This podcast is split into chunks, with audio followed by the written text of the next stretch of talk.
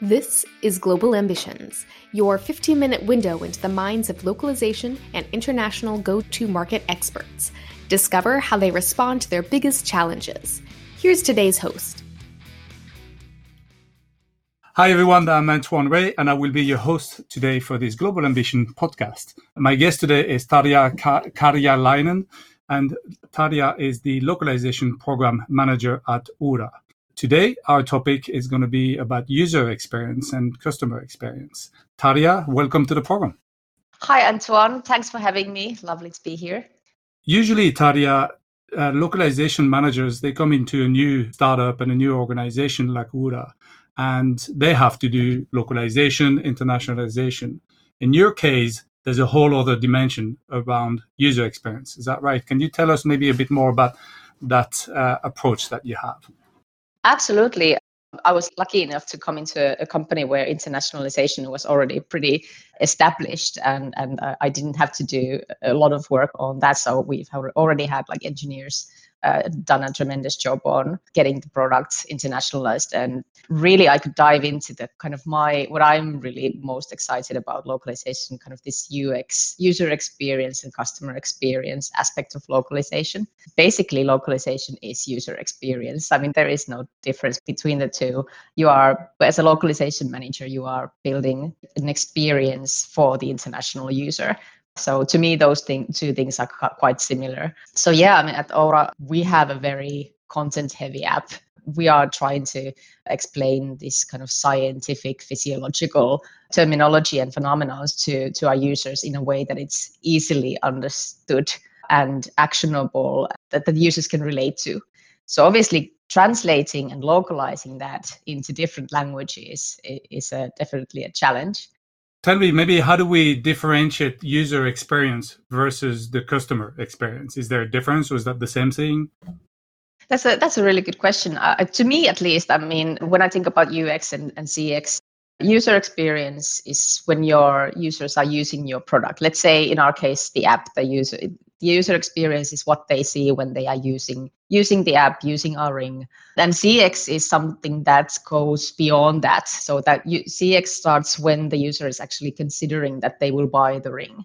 What happens when they go to the website and what happens when they go through that user journey of buying and receiving the ring and taking the ring into use for the first time installing the app and then potentially at the end of the user journey discontinuing use of the product. Right. So kind of CX is the whole customer journey from from when the customer actually doesn't even necessarily know that they want to buy a ring to the point of when they no longer use the ring, whereas uh, user experience is more focused on the UI and the actual product use.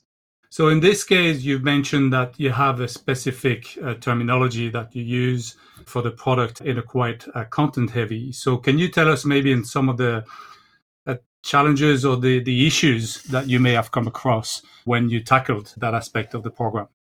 Yeah, I mean, you know, we all localization managers usually have this, they've accustomed to doing things in a certain way. I, I definitely have doing this for, for years. I have had this kind of mental kit of, you know, that I'm following. This is what I do first. This is what I do then. And this is how it works. And, and this is what I, again, started out doing and realized it didn't work this time.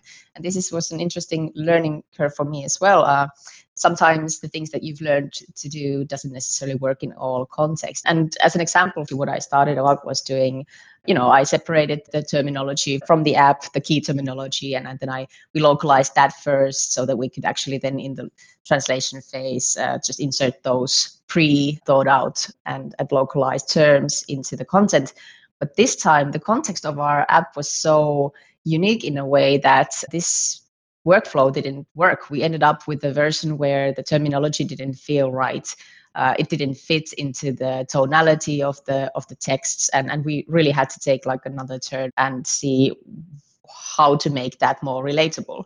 So then what we ended up doing is is listening to our customers, listening to our users, and we ended up sending out a survey to the users in these markets that we were localizing into and and creating a few screens that were localized in a different way with different wordings and with different tonalities and then asked our users to to tell us uh, which sounds more like Oura and what sounds relatable to them. And then from that exercise, we were able to kind of create then the tonality and the terminology that felt right for our users as well.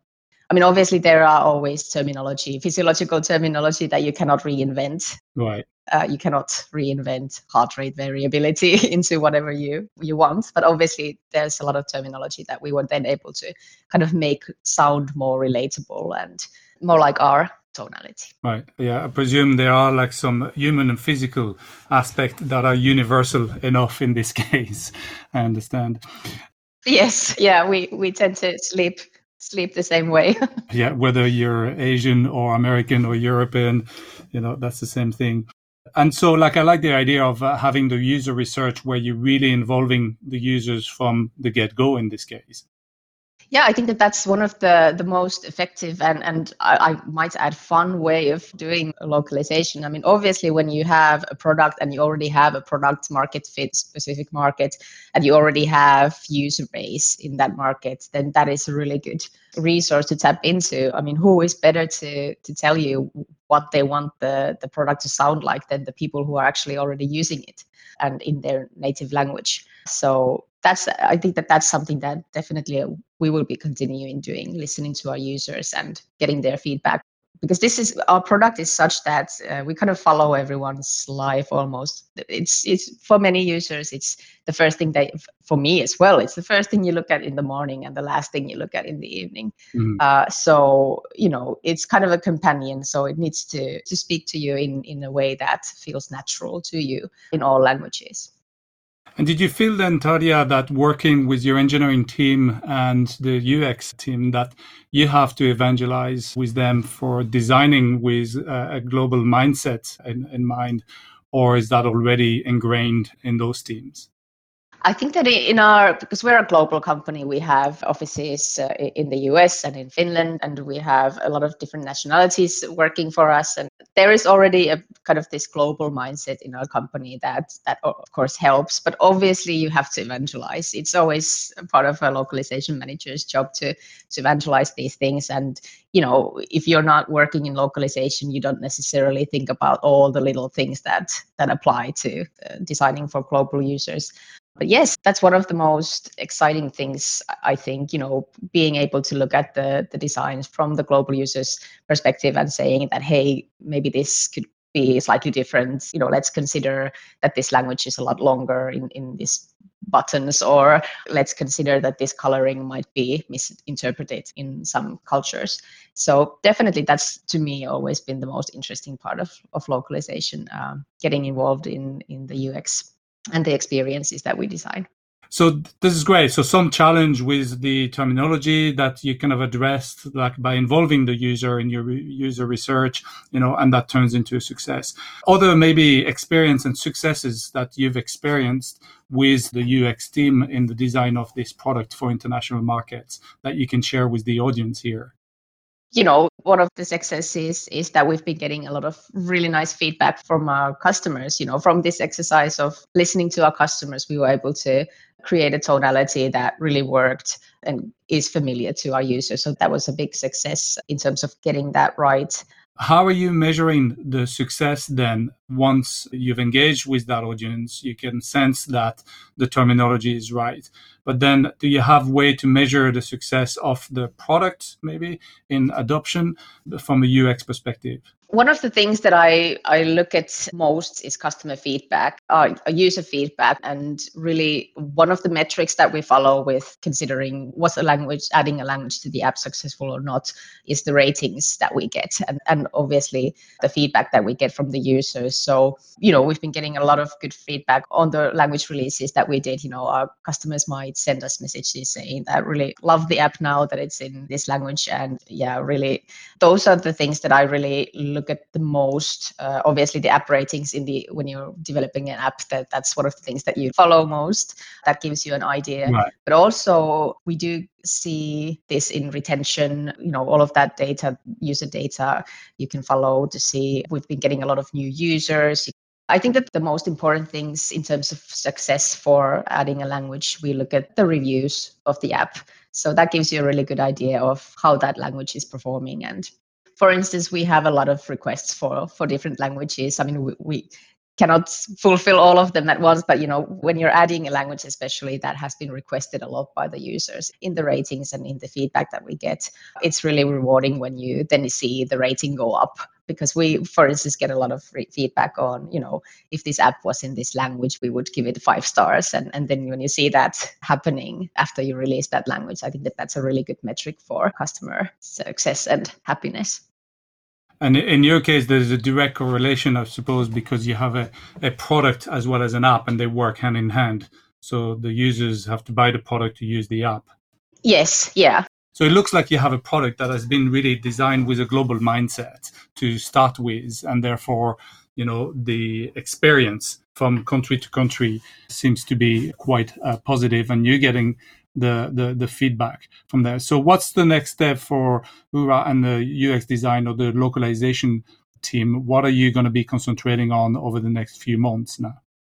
So as we're as we're designing new content for the app, we want to make sure that it's something that is relevant in all of our markets for all of our users, so that we are actually designing content that our users want to be using no matter where they are in the world. That's great. Well, they're very lucky to have like someone like you in the organization working closely to people that are receptive to a global mindset in the UX team. So that's fantastic. Tarja, maybe, you know, we've had a great experience here talking about UX and customer experience as well. It'd be great if you could recommend for someone else you know in your network to join our podcast as well and share their experience in localization with our listeners. Absolutely. Uh, so many people to nominate, but I, I would really be interested in hearing what Christiane Bark from Busuu would have to say about localization and yeah, some of the challenges and successes in her her company. Well, we'll get in, cons- in contact with uh, Christiane in that case for sure. Thanks very much for your participation. This is great, Taya, and we'll talk to you soon, I'm sure, again. Thank you so much, Antoine. It was my pleasure. Thanks for tuning in to Global Ambitions. Subscribe at globalambitions.net or wherever you get your podcasts.